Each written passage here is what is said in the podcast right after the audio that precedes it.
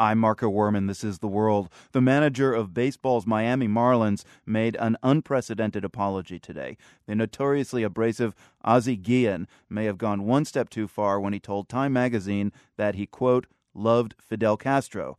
The result has been a firestorm of criticism for the Marlins manager, whose team plays in a new stadium in Miami's Little Havana. I apologize to the people here outside who was looking at me and I'm, I'm very, very, very sorry about the, the problem, about what, what happening, and I will do everything to make him better. Everything in my power to make him better. Guillen went on to say, I was thinking in Spanish and said it wrong in English. He said he meant to say he was surprised Fidel Castro stayed in power so long, considering what he's done. The Marlins have now suspended Guillen for five games with immediate effect. Andy Gomez is assistant provost of the University of Miami and a Marlins fan himself, a season ticket holder, in fact, right, Andy? So, Absolutely. On a scale of one to ten, how bad is this gaffe from Ozzie Guillen?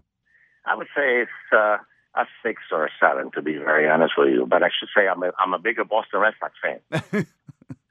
it's about a six and a seven. But the issue here, Marco, is uh, one has to realize, and I do as an academic, how dangerous ignorance can be. And what do you mean by that? Who's ignorant here?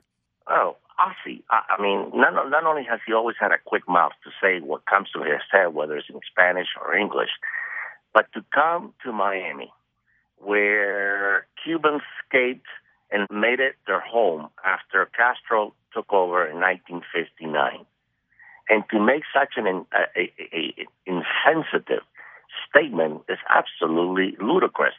But he's he's done it before. He did it about Hugo Chavez. He should stick to what he knows, and he knows very little, clearly, about international politics and what's going around the world. In order to understand the world, you have to live in Miami. But people are saying, you know, Guillen has a right to free speech. Why should he be penalized for his comments?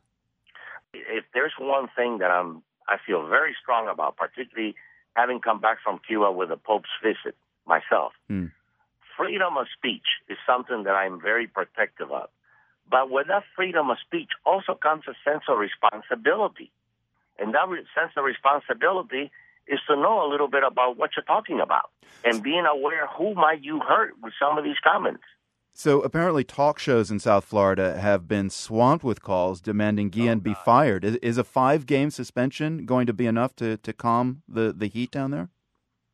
As an academic, as a Cuban American, and as a Marlin season ticket holder, I take my hat off to the ownership and management of the Marlins by recognizing the sensitivity of this ludicrous remark and suspending him for five games. I think that's quite sufficient.